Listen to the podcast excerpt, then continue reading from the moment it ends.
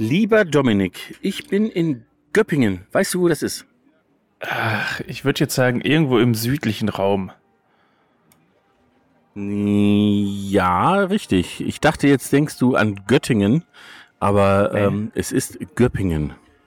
Ja, Göppingen. Ist schön da. Ich sehe ähm, nicht viel vom Wetter, aber ich sehe, es ist einigermaßen sonnig.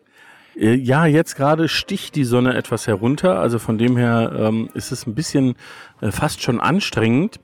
Mhm. Aber ähm, es, äh, es ist schön, äh, sage ich mal, im Rahmen der Möglichkeiten, weil Sonntagmorgens ist es, haben wir gerade schon festgestellt im Vorgespräch, ne? Sonntagmorgens ist es eigentlich nie schön, wenn man auf Festivals ist.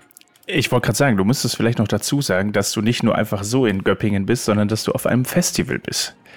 Ja. Äh, Genau. Und, Aber darum ja. wird es heute nur, nur bedingt gehen, denn wir haben heute äh, den lieben Martin Hemp zu Gast von Flow Camper, ein äh, langjähriger Weggefährte ähm, in der Campingbranche und ähm, ein äh, sehr, sehr ja, innovativer und ähm, außergewöhnlicher Ausbauer von Bussen, von ähm, ähm, Kastenwegen.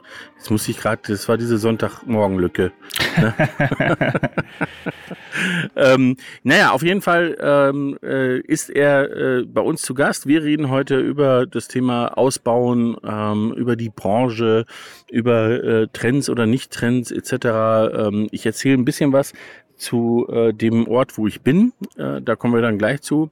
Und ähm, ja, du lieferst wie immer deinen ähm, hochintellektuellen Beitrag dazu. Ganz genau, mit wahrscheinlich wieder wenig Worten, aber äh, ges äh, gespannter Laune zum Zuhören. Ja, bitte heute mehr Worte, da muss ich weniger reden. Vans and Friends, der Podcast rund um Caravaning, Vanlife und Outdoor. Präsentiert von Caravan und Co. Der Messe für Caravan und Outdoor im Norden. Herzlich willkommen, Martin. Ja, danke schön, Peter. Stell dich doch mal vor. Das, genau. das ist so ne, die, Standard, die Standardansage, stell dich doch mal bitte vor. Der Mann mit der Reibeisenstimme. Ja, Habe ich gestern dran gearbeitet für euch. Ähm, ja, Peter hat ja schon ein paar Worte gesagt. Ähm, ich bin jetzt mittlerweile seit 15 Jahren in der Branche.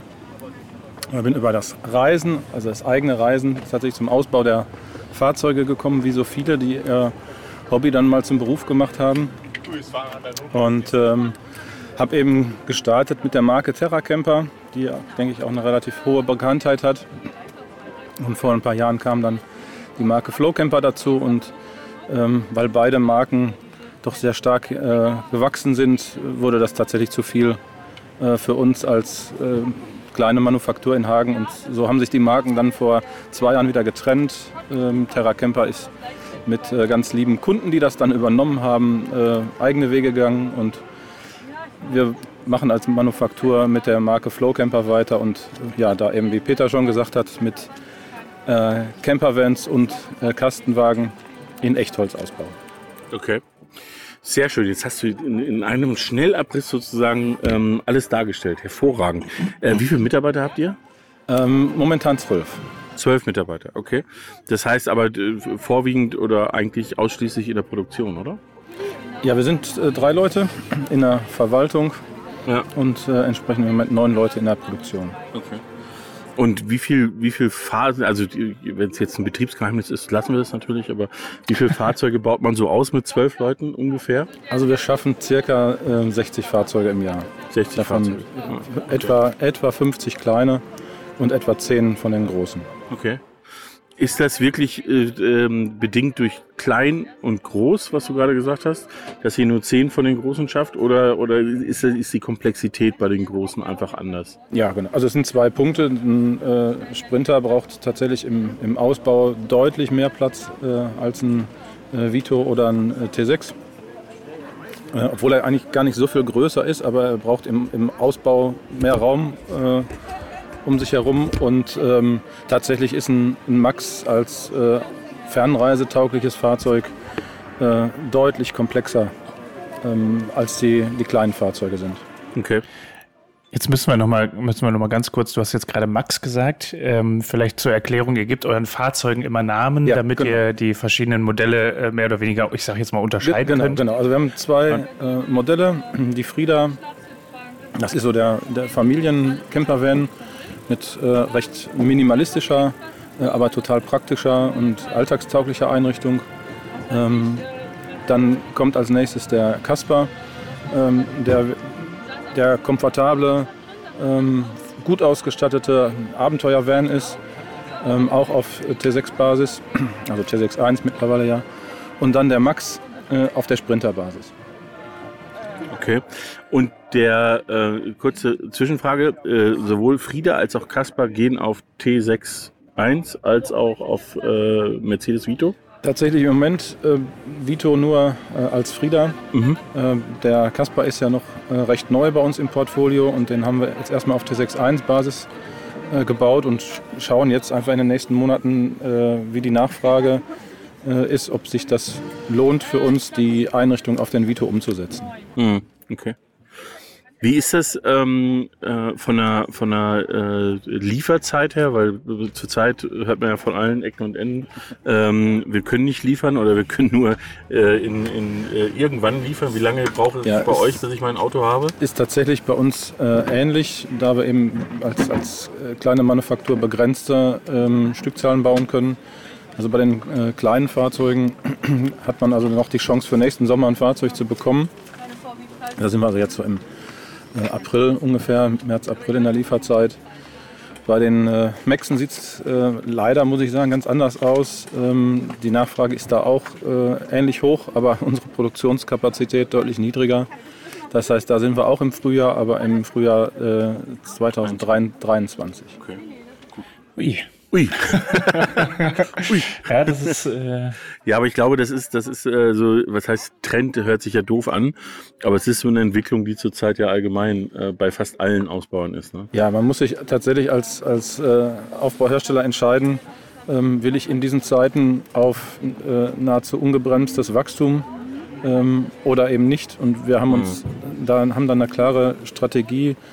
Wir sind ein super tolles Team sehr harmonisch. Äh, das hat Jahre gedauert, ähm, bis man zu so einem tollen Team zusammenwächst. Und äh, wir wollen das also nicht durch äh, ja, überbordende Expansion gefährden. Das heißt, am Ende bleibt es dann nur, über, es über die Lieferzeit hinzubekommen. Und man muss natürlich auch sagen, ähm, dieses Wachstum, wie wir es jetzt haben, dieser Boom, der ist ja endlich. Also es wäre vermessen zu sagen, dass das in den nächsten zehn Jahren so weitergeht. Ähm, und dementsprechend macht es auch äh, wirtschaftlich durchaus Sinn, äh, sich auf eine gewisse Größe zu begrenzen und ähm, nicht dem Größenwahnsinn zu verfallen. okay, ähm, das ist, äh, da kommen wir gleich zum nächsten Punkt, weil äh, letztendlich ähm, haben wir die Situation ja zurzeit bei, bei vielen. Ich glaube, die meisten handeln da auch eher wie ihr, ne? dass sie sagen, ähm, du musst mit längeren Lieferzeiten rechnen, als jetzt ähm, sozusagen einfach Autos rauszuhauen. Ich, ich sage jetzt die meisten in Bezug auf kleine Ausbauer.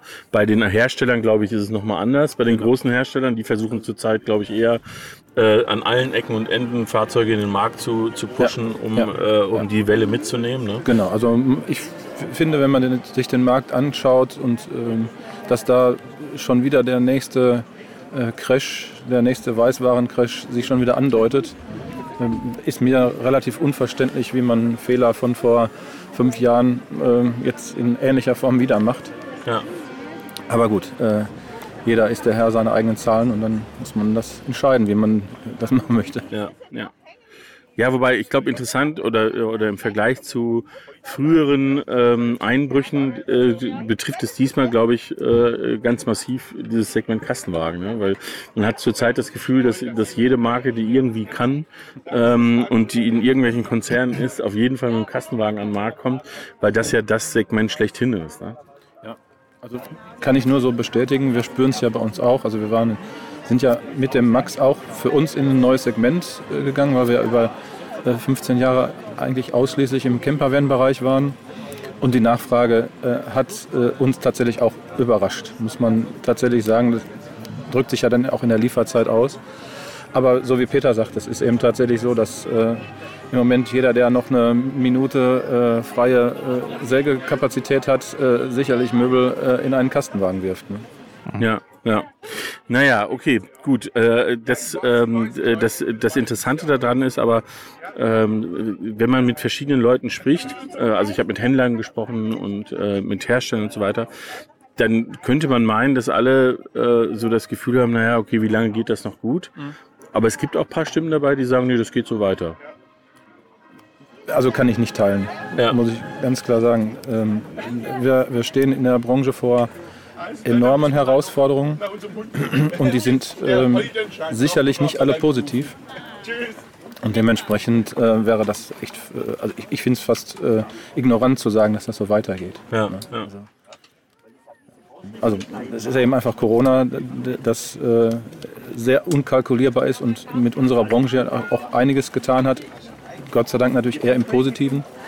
Aber ähm, alleine diese Situation wird sich irgendwann normalisieren und es werden äh, dann große Mengen an gebrauchten Fahrzeugen äh, auf den Markt kommen, wenn also das Fliegen wieder äh, möglich und, und, und, billiger wird und die ganzen äh, Reiseziele weltweit wieder öffnen.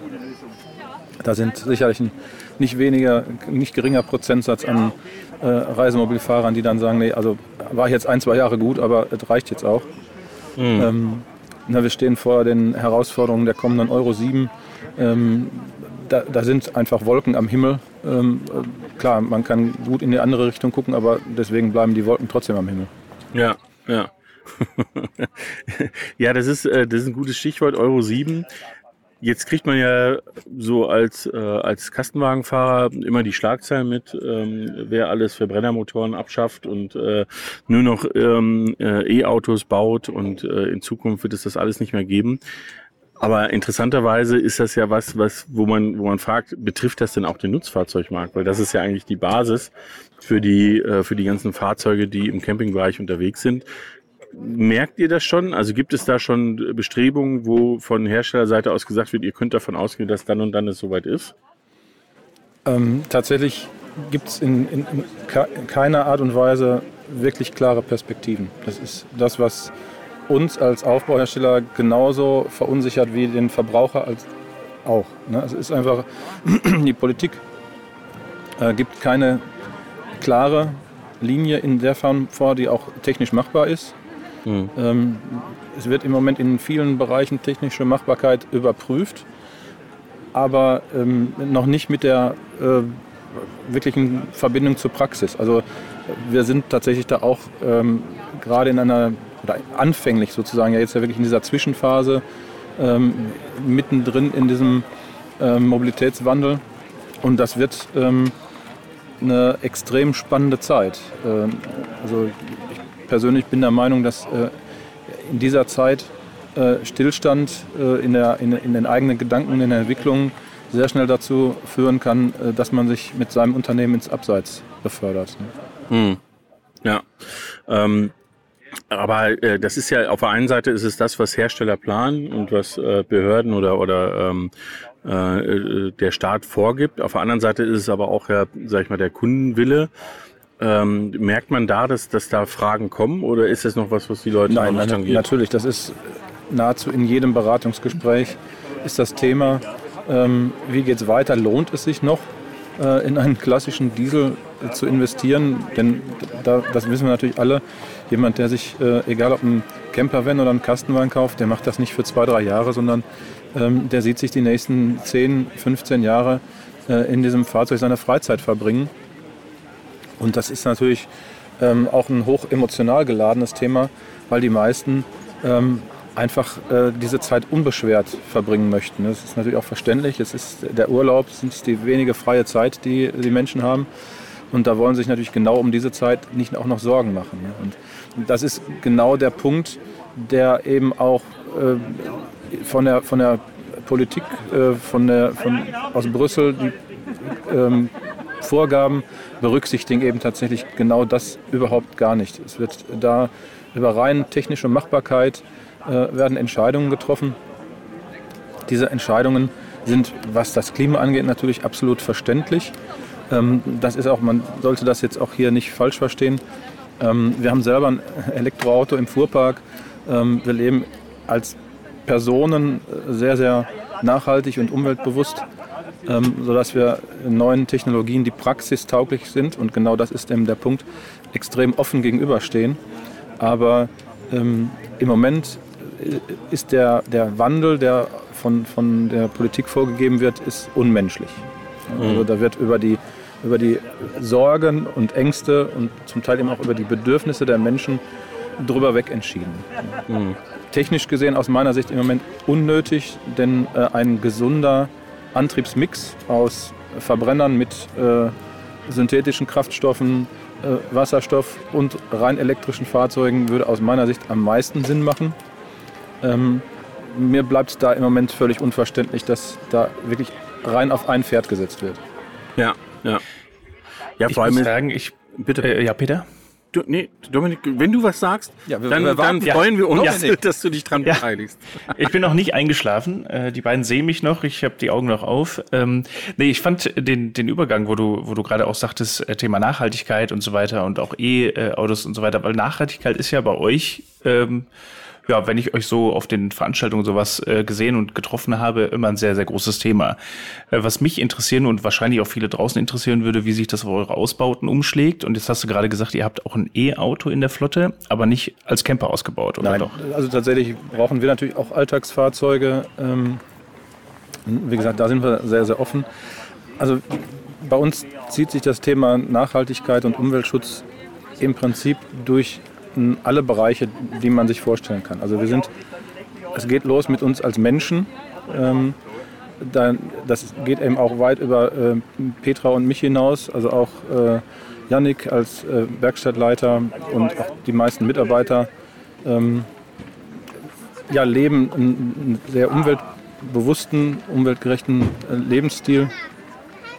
Und äh, wir schauen eben in der Produktion möglichst wenig Lösemittel und Kleber zu verwenden, wo es eben technisch geht. Ähm, das erstmal für den Kunden offensichtlichste ist natürlich unser Ausbaumaterial. Ähm, wir verwenden ausschließlich ähm, massive äh, Hölzer, die eben dann auch mit äh, nachwachsenden Wachsen dann entbehandelt werden, sodass wir eben auch da keine Epoxidhartbeschichtung drauf machen und ein lebendiges Material wieder totlackieren. Ja, also Stoffe, die wir verwenden, ähm, Polsterstoffe sind äh, Ökotex zertifiziert. Mhm. Das heißt, wir gucken schon ähm, in jeder Situation auf jedes Material, ähm, wie umweltfreundlich kann es sein. Man muss aber natürlich realistischerweise sagen, im Fahrzeugbau hat das natürlich seine Grenzen. Also wir haben als Beispiel mit, mit Wollfilzen ähm, probiert und experimentiert, haben sich aber tatsächlich für äh, den Fahrzeugbau als ungeeignet herausgestellt.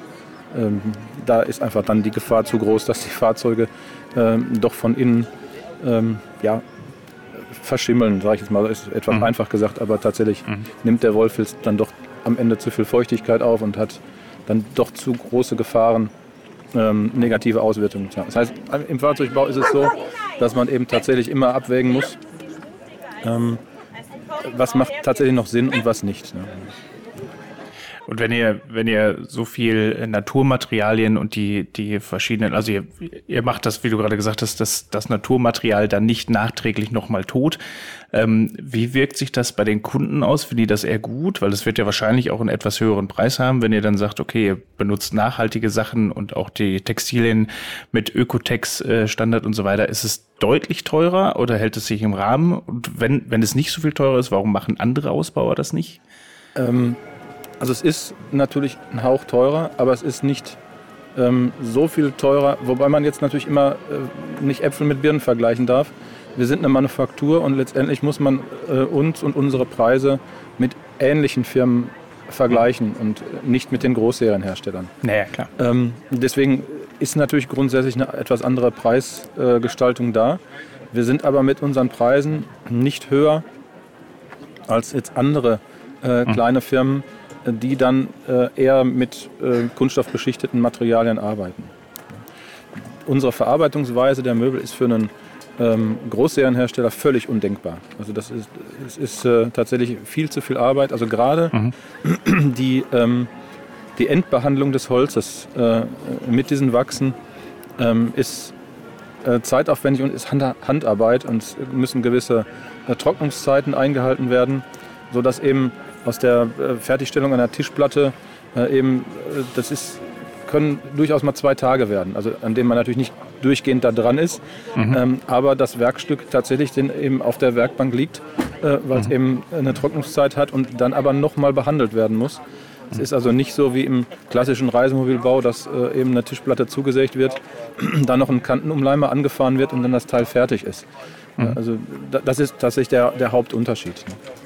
Okay, ist es äh, für eure Kunden, die kommen, ist das ein ausschlagendes Argument, zu euch zu kommen, weil ihr das eben so nachhaltig macht? Oder äh, gibt es da schon auch, ich sag jetzt mal, Diskussionen, äh, warum macht ihr das oder so? Oder habt ihr so die Richtung, äh, dass eure Kunden sagen, ja, eigentlich ist genau das der Grund, warum wir zu euch kommen? Ja, also es ist tatsächlich so, dass die äh, Kunden, die dann am Ende bei uns ähm, im, im, Showroom landen und, und ähm, dann auch ein Fahrzeug kaufen, die, äh, für die ist es eine bewusste Entscheidung, ähm, tatsächlich weg vom Kunststoff, weg von den Weichmachern und äh, auch den Gerüchen. Also das ist so das, was als erstes immer ähm, auffällt, wenn man eben in, das, in eins unserer Fahrzeuge äh, reingeht, dass es einfach komplett anders riecht.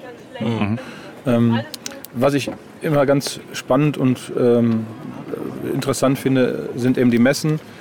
Äh, und da polarisieren die Autos. Ja, genau, die. Ja, also von, von, dem, äh, von der Aussage, ja, guck mal da, so eine selbstgebastelte Kiste, äh, bis hin zu dem äh, verzückten Lächeln und dem Ausspruch, endlich mal. Ja. Ne? Und dazwischen ja. ist alles da. Und ähm, das ist aber auch was, was meine ähm, sagen mal, Ausbaukarriere in, in, im, im Reisemobilbau auch wirklich begleitet. Denn das ähm, war und ist bei Terra Camper das Gleiche. Ne? Also das waren ja im Prinzip von, äh, von der, vom Ambiente her genau das Gegenteil. Es waren ja extrem sachliche und kühle Fahrzeuge mit Aluminiumausbau, die ja eben wirklich rein auf, den, auf die Offroad-Nutzung und äh, ähm, ausgelegt waren. Da war das die, die Reaktion noch genauso. Und auch, mhm. auch alles, was noch zukünftig von uns äh, neu kommt. Also es ist tatsächlich so, dass wir ähm, schon ähm, immer auch äh, skurrile Ideen haben und überprüfen, wie weit wir die äh, den Kunden anbieten können. Äh, das wird auch so bleiben. Also wir ähm, entwickeln nicht für den Mainstream, sondern ähm, mhm. es sind bei uns immer ähm, ja, spezielle Sachen, die ihre spezielle Zielgruppe haben und die diese Zielgruppe dann aber natürlich auch mit einer unglaublichen Begeisterung mhm. äh, unsere Produkte aufnimmt. Ah, wow. Ja, ja. Möchtest, möchtest, du für die, äh, für die skurrilen Ideen, habt ihr da schon was im Kopf, was du spoilern möchtest oder kannst? Oder äh, möchtest du das noch für dich behalten? ähm, ja, ganz konkret kann ich noch nicht werden, weil äh, das, ja. auch das eine oder andere ähm, noch in der Patentüberprüfung ist. Mhm. Ähm, was man tatsächlich einfach bei uns sagen kann, dass ähm, Neuheiten bei uns nicht heißt, dass jetzt das Polster von hellgrau auf dunkelgrau wechselt und der, der Zierstreifen außen am Fahrzeug zwei Zentimeter höher ist, sondern ähm, wir versuchen tatsächlich ähm, Dinge neu oder anders zu denken. Durchaus mhm. auch an dem einen oder anderen Punkt auch mal grundlegend. Mhm. Und ähm, ja, da kommt aber tatsächlich in den nächsten zwei, drei Jahren einiges Spannendes. Okay, sehr gut. Das heißt, wir können uns darauf gefasst machen, dass äh, die nächsten Messen, also vielleicht nicht jetzt die im, im laufenden Jahr oder im kommenden Jahr, aber danach wird's äh, hoffentlich spannend und noch innovativer als sowieso schon. Ja. Ja. ja. Äh, jetzt kommt aber noch eine Spoilerfrage von mir. Äh, bleibt, es, äh, bleibt es bei den Fahrzeugtypen, die jetzt ausgebaut werden? Also wir reden ja jetzt aktuell. okay. Äh, oder sollen wir einfach weiter, weiterreden? ja, du kannst weiterreden. ähm, äh, ja, ja, und nein, ja. Okay, ja. Ja, ja weil es gibt ja, äh, es gibt ja so, ähm, das, das finde ich ganz interessant, wenn man sich das anschaut. Ähm, dass, äh, und vielleicht kannst du das beantworten, ohne jetzt äh, eure eigenen Themen zu spoilern, dass wenn man, wenn man äh, im Kastenwagenbereich äh, nach Ausbauen schaut, dann ist der überwiegende Anteil, ich glaube bei deutlich über 90 Prozent, baut entweder ein Sprinter, ein Crafter äh, oder vielleicht noch ein MAN TGE aus, der letztendlich wie ein Crafter ist. Ähm, Warum äh, wagt sich von den kleinen Ausbauern niemand an sowas wie ein Ducato? Weil es so viel äh, von den großen Herstellern gibt oder also, weil man da, weil man da keinen Bock drauf hat? Nein, das hat tatsächlich, denke ich, einfach wirtschaftliche Gründe. Denn der, das ganze, ich sag mal, Ducato Haifischbecken ähm, ist natürlich so überfüllt und äh, ist mit so einem Preiskampf ähm, gekennzeichnet, dass da ein kleiner Ausbauhersteller überhaupt gar keine Chance hat. Also mhm. das ist äh, völlig unrealistisch, äh, äh, damit anzufangen. Also es ist ja jetzt nicht so, als hätte ich grundsätzlich gegen äh, Ducato und Konsorten äh, was. Ich finde jetzt, die Autos haben durchaus ihre Berechtigung. Aber ähm, alleine von dem, was unser Ausbau kosten muss, weil er ja Handarbeit ist, mhm. ähm, passt das nicht ähm, in dieses Marktsegment rein. Ja, ja. Das heißt, wenn die Leute so viel Geld ausgeben, dann wollen sie dann auch ein Basisfahrzeug, ja. was sozusagen genau. zu dem Geld passt. Genau. Ja, ja okay, genau. gut. Ja, das ist ja, das ist ja auch nachvollziehbar. Ne? Ähm, äh, aber äh, zweite Frage, auch in diesem Bereich, ähm, was mich immer wieder äh, überrascht ist, ähm, warum nimmt eigentlich äh, oder äh, ähm, befasst sich niemand mit dem Iveco Daily zum Beispiel. Also weil ich finde, das ist ein Kastenwagen, mhm. der, der optisch ähm, durchaus, finde ich, auch seine Reize hat. Ja. Ich weiß, dass er sehr schmal ist äh, im oberen Bereich, aber das würde jetzt bei Längsbetten etc. nicht unbedingt äh, ein Hindernis sein. Ne? Nee, tatsächlich. Also es gibt ja auch äh, schon ein, zwei ähm, medienpräsente Ausbauprojekte ähm, mit dem Daily. Mhm. Aber ähm, tatsächlich, also wir haben uns das Auto sehr genau angeschaut. Äh, ich habe ja auch tatsächlich eine ähm, berufliche Vergangenheit mit äh, Iveco, von daher äh, stehe ich der Marke sogar relativ nah. Also ich war früher ähm, Santana-Händler und ähm, habe eben dann als San Iveco Santana gekauft, also dieser skurrile ähm, Geländewagen, mhm. der äh, aussah wie ein Landy und auch ja auf die Urgene des Landys zurückging. Das hat ja Iveco irgendwann gekauft und dann als Iveco Massiv auf den Markt gebracht. Mhm. Und äh, zu der Zeit war ich eben in dem Marktsegment sehr aktiv und ähm, ja, habe eben auch dann äh, entsprechend äh, Iveco Massiv und Daily 4x4 Vertrieb äh, gemacht. Von daher habe ich mir die Autos A sehr genau angeguckt. Ich kenne sie auch äh, aus, aus eigenen Ausbauerfahrungen sehr genau.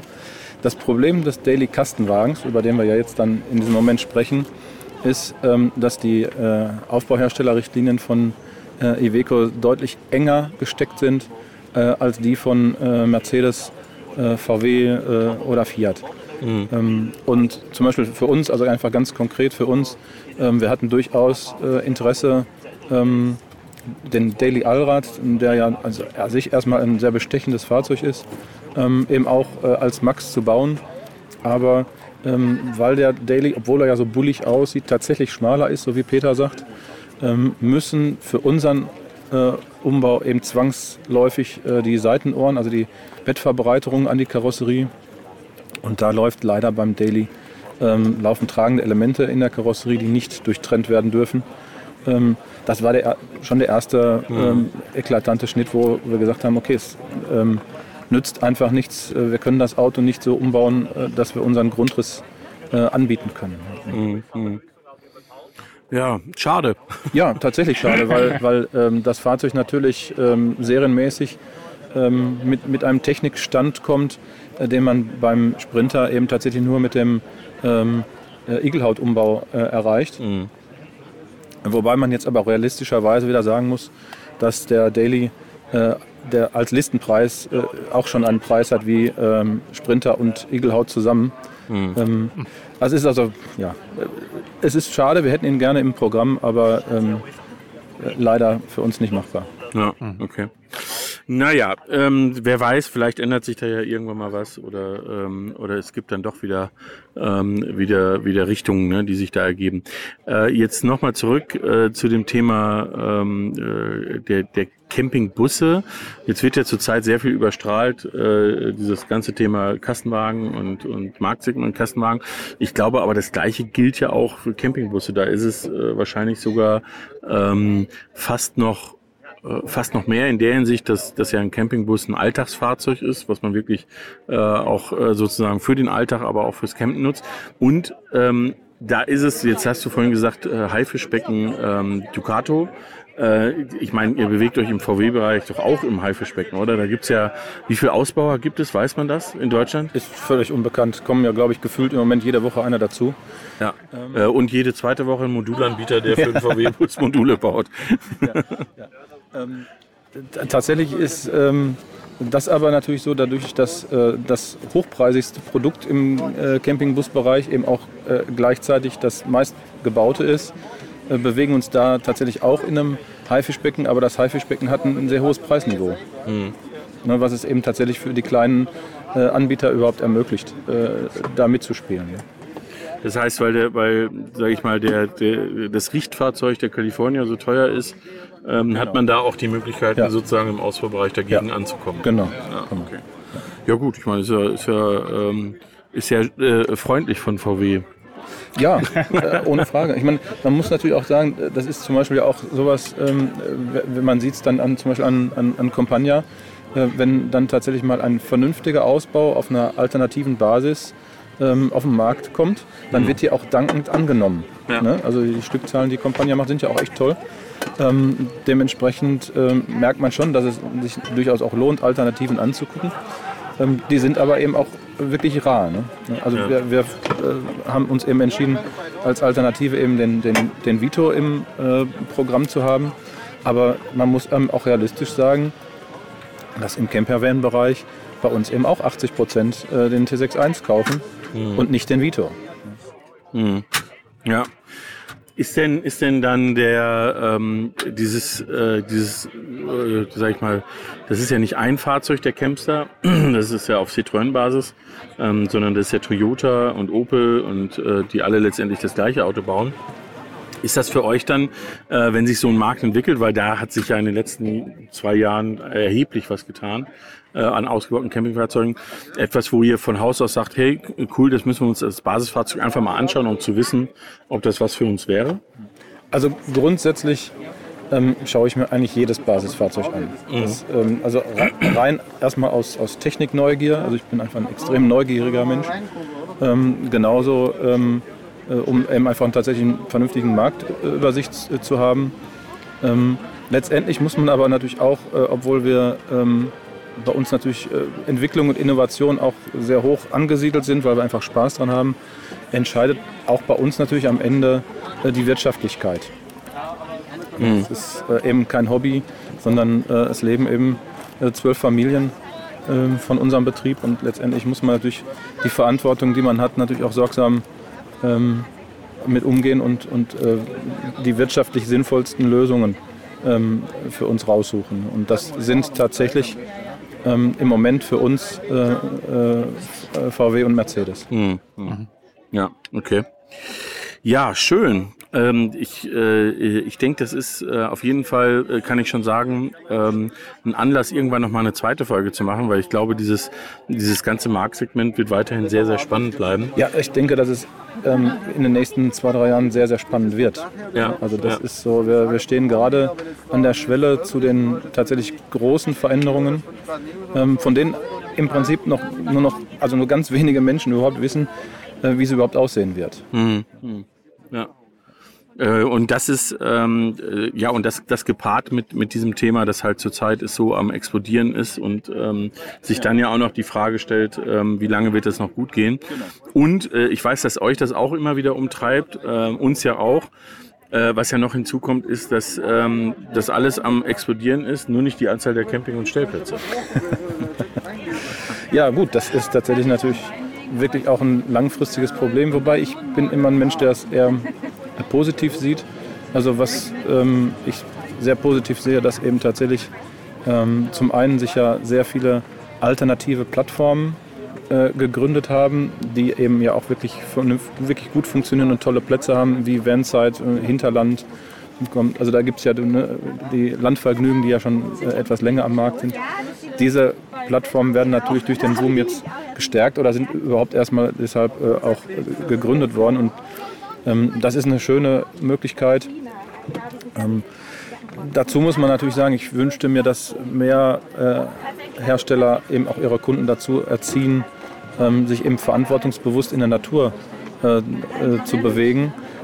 das ist eben bei uns so, dass wir die Chemietoiletten komplett aus unserem Programm gestrichen haben und tatsächlich auch Interessenten wirklich auch versuchen davon zu überzeugen, eine Toilette mit dem Auto zu haben, ähm, weil wir einfach alle gemeinsam äh, in den nächsten Jahren gucken müssen, äh, dass uns eben einfach die Vielzahl von Fahrzeugen, die auf der Straße, beziehungsweise eben ja leider nicht nur auf der Straße, sondern auch in Waldwegen und Feldern und so stehen, ähm, unser, unser schönes äh, Hobby beziehungsweise unseren Beruf eben nicht kaputt machen. Ähm, und das ist eine, die zweite riesige Herausforderung, die vor unserer Branche steht, eben eine, eine dauerhaft mögliche, nachhaltige ähm, Reiseform zu schaffen, ne, die eben dann auch von Politik und Gemeinden mitgetragen wird. Mhm, mh. Ja. Ja, ich denke, das ist, äh, das ist gerade, ja, könnte man jetzt schon sagen, ein Aufruf auch an, äh, an, an Kommunen, Gemeinden ähm, in, innerhalb Deutschlands muss man auch sagen, weil wenn ich jetzt rüberschaue nach Frankreich zum Beispiel, da ist es ja so, dass ganz, ganz viele Gemeinden ähm, Stellplätze nicht nur haben, sondern sie auch noch kostenfrei anbieten, weil sie, glaube ich, auch verstanden haben, dass da ein, ein Tourist kommt, der der Geld natürlich ausgibt im Ort, ähm, der zur Wertschöpfung für den Ort beiträgt. Und äh, da sind leider in Deutschland noch immer viele Kommunen äh, eher auf der, auf der Schiene unterwegs. Äh, wir müssen verbieten, ja, äh, was genau. wir nicht es verstehen. Ist eben, genau, es ist eben so richtig typisch deutsch, äh, muss man leider sagen. Es ist, äh, wenn man mal so eine Eselsbrücke schaffen möchte, es ist eben so, ne, dass in vielen äh, Parks äh, in, in Deutschland einfach das äh, Hundekackenverbotsschild steht. Mhm. Ähm, man kann aber einem Hund nicht verbieten zu kacken. Ne? Und es ist einfach äh, in anderen Ländern ist eben einfach, steht einfach dann, dann der Tütenautomat. Ja. Ähm, na, wo ich einfach die Tüte ziehe. Und weil, weil ich, ne, ich kann ja Dinge nicht verbieten, die sowieso passieren. Ja. Und äh, von daher ist natürlich die immer viel, viel sinnvollere Herangehensweise, das, was sowieso passiert, in positive Kanäle zu lenken äh, und zu schauen, dass eben tatsächlich auch meine Gemeinde oder mein, mein Land, meine Stadt davon was hat. Und genauso wie Peter sagt, ähm, es macht durchaus Sinn, Stellplätze zu schaffen, denn äh, die Reisemobilisten bringen so oder so Geld in die Re äh, Region und da hat ja am Endpunkt keiner was gegen. Nee, nicht wirklich. Gut, ich meine, ich kenne auch Gemeinden bei uns, die sagen, wir wollen nicht mehr Touristen. Ja. Ähm, aber das finde ich ist auch äh, ist, ist an sich ein schwieriges Thema, das Thema Overtourism, weil da geht es ja am Ende auch, und das ist, betrifft uns Camper natürlich auch sehr stark immer um das Thema Freiheit. Ne? Und ja. was darf ich Menschen verbieten, in bestimmten Bereiche zu gehen? Oder äh, ne? auf der anderen Seite hat natürlich der Bewohner auch die Freiheit äh, zu sagen, ich möchte hier leben und nicht, ja. äh, nicht einfach belagert werden ständig ja. und dauerhaft. Ne? Ja, aber genau das ist natürlich auch das Spannungsfeld, wo es nur äh, zusammengeht. Also man kann nicht ähm, alles ignorieren und alles laufen lassen, weil äh, dann kommen eben die Reisemobilisten und ähm, besiedeln das Ganze sozusagen völlig unkontrolliert, was am Ende auch nur für eine Menge Ärger sorgt. Das heißt also, ähm, sich diesem Thema zu verweigern, äh, bringt nichts außer Konflikten. Ja, ja, das stimmt. Naja, äh, jetzt sind wir schon wieder mal wie üblich über unsere Zeit. Ähm, äh, ich habe aber eins gemacht, Dominik. Äh, ich habe die zwei Aufgaben, die wir stellen, nicht vergessen, sondern ich nee, habe sie Martin nicht. vorher schon erzählt. Äh, und äh, ne, äh, jetzt ist nur die Frage, ich glaube, er kann sich nicht mehr dran erinnern, was die beiden Aus Aufgaben waren. Ich fange mal mit dem Einfachen an. Das, das erste war das Thema drei Camping-Klischees, die dir einfallen und deine Meinung dazu. Ja gut, Camping-Klischees, also der, das größte Klischee ist einfach die rollende Weißware, die, die ja tatsächlich auch gar nicht so ein Klischee ist. Ähm, ja. Jetzt muss man unseren Hörern vielleicht sagen, äh, der, der es nicht weiß, mit Weißware wird äh, alle, alle Campingbus- und Kastenwagenfahrer äh, und, und sonst wie Camper, die nicht Weißware fahren, nennen alles, was weiß ist und groß ist, Weißware. Genau. Ja. Alternativ auch Joghurtbecher. Ja, ja, hört man auch öfters. ähm, tatsächlich ist es natürlich da so, dass sich da äh, das Klischee ähm, tatsächlich täglich selber äh, bestätigt. Ähm, ich, was mir wichtig ist, ich ähm, beurteile das nicht. Äh, jeder äh, soll seine Form ähm, des, des, Campings, äh, des Unterwegsseins äh, leben, ähm, solange er das ähm, respektvoll tut. Ja. ja. ja. Ähm, ja, was haben wir noch an Klischees? Also äh, da, da, unser Lieblingsthema, also ich kann mich jedes Mal, äh, auch wenn ich, wenn ich dann mal selten auf dem Campingplatz bin, äh, herrlich darüber amüsieren, äh, wenn äh, die Joghurtbecher Weißwarenfraktion mit ihrer vollgeschissenen Kassette an mir vorbeirollert Ähm, nee, Entschuldigung mal, das tue ich auch noch. ähm, äh, ja, das ist einfach äh, was, wo ich äh, jedes Mal froh bin, äh, die Trockentrenntoilette im Auto zu haben. Ähm, ja, ansonsten bin ich gar nicht so ein klischeebehafteter Mensch, von daher fällt mir das echt schwierig gerade, äh, mir ja. irgendwelche Klischees aus den Fingern zu saugen. Ja, also häufig wird genannt Bier. Ach so, äh, das kann positiv auch sein. Ja, Bier ist, für mich, Bier ist jetzt für mich kein, kein Klischee. Also das ist eigentlich fester Bestandteil äh, des, Der Szene. Des, äh, des, ja. Also ja, genau. Ja. Sehr gut. Ja. Gut. So, und die andere Aufgabe kann dir jetzt der Dominik noch mal erklären, weil das macht er nämlich normalerweise. Ja, genau. Ich hatte das auch am Anfang, hatte ich gedacht, okay, schiebe ich das noch zwischen, aber dadurch, dass sich das während der Folge sowieso niemand überlegt, dachte ich, äh, mache ich das im Nachhinein. Und zwar haben wir ja immer einen Untertitel, und zwar der offene, persönliche und End Punkt, Punkt, Punkt Camping Podcast. Und dieses End Punkt, Punkt, Punkt, ob mit D oder mit T, darfst du dir jetzt noch aussuchen. Ist es endlangweilig gewesen, entspannend, end würdigend. Auch nicht schlecht. ja, wobei ich denke, dass ich da, ähm, ähm, ähm, ich bin in vielen Bereichen kreativ. Das ist jetzt nicht so meine extreme äh, Stärke. Ähm, ich, für mich ist der Podcast ähm, auch, auch, wie soll ich sagen, eine ähm, Fortsetzung oder ein Teil eurer unserer gemeinsamer ähm, Festivals. Es ist ja nicht so, als wären, hätten wir uns hier heute zum ersten Mal äh, gesehen und wir haben einfach schon so oft äh, so tolle Zeiten miteinander verbracht, dass ich jetzt äh, das Ganze einfach als entgeil enden lassen würde. Sehr schön. Der offene, persönliche und entgeile Camping-Podcast. Ja. Ein Traum. besser draufkommen können. Sehr gut. Jetzt kann ich das auch auflösen. Ne? Ich habe noch immer nicht gesagt, wo ich bin, ne? Äh, nee, wir hatten nur kurz gesagt, dass du in Göppingen bist und auf einem Festival, aber was ist für ein Festival genau. ist? Ja, weil das ist ja auch ganz wichtig, äh, auch für die beiden Jungs, die das veranstalten. Das ist das Busfestival in Göppingen, das findet zum dritten Mal statt äh, und ist äh, mitten in der Stadt. Das ist das äh, äh fast schon Erstaunliche. Also wir sind hier mitten drin in Göppingen und es ist trotzdem so viel Platz, das ist wie so ein Stadtpark dass äh, hier nicht nur ähm, Aussteller sind mit Fahrzeugen, also äh, ganz viel Programm auch geboten wird für Tagesbesucher, sondern auch, ich schätze, 100, 150 Fahrzeuge. Ähm, ja. Die sind natürlich, klar, Bully Festival ähm, sind natürlich überwiegend Bullies da, aber nicht nur, mhm. sondern es sind auch ein paar Dachzelter da, es sind ein paar Kassenwegen da. Von den Ausstellern her ist es auch bunt gemischt. Also es ist eine sehr, sehr schöne Veranstaltung. Ähm, die ist jetzt leider heute Nachmittag schon vorbei, aber wird bestimmt nächstes Jahr wieder im Juli stattfinden. Äh, und dann wärmstens zu empfehlen für alle, die so aus dieser Region Göppingen, Stuttgart und so weiter kommen. Na wunderbar. Das war das Wort zum Sonntag. Das Wort zum Sonntag. Ähm, Halleluja. Vielen Dank, Martin. Vielen Dank, Peter. Vielen ja. Dank fürs Zuhören. Ja, und, viel, vielen äh, Dank an dich. Du sitzt in Essen.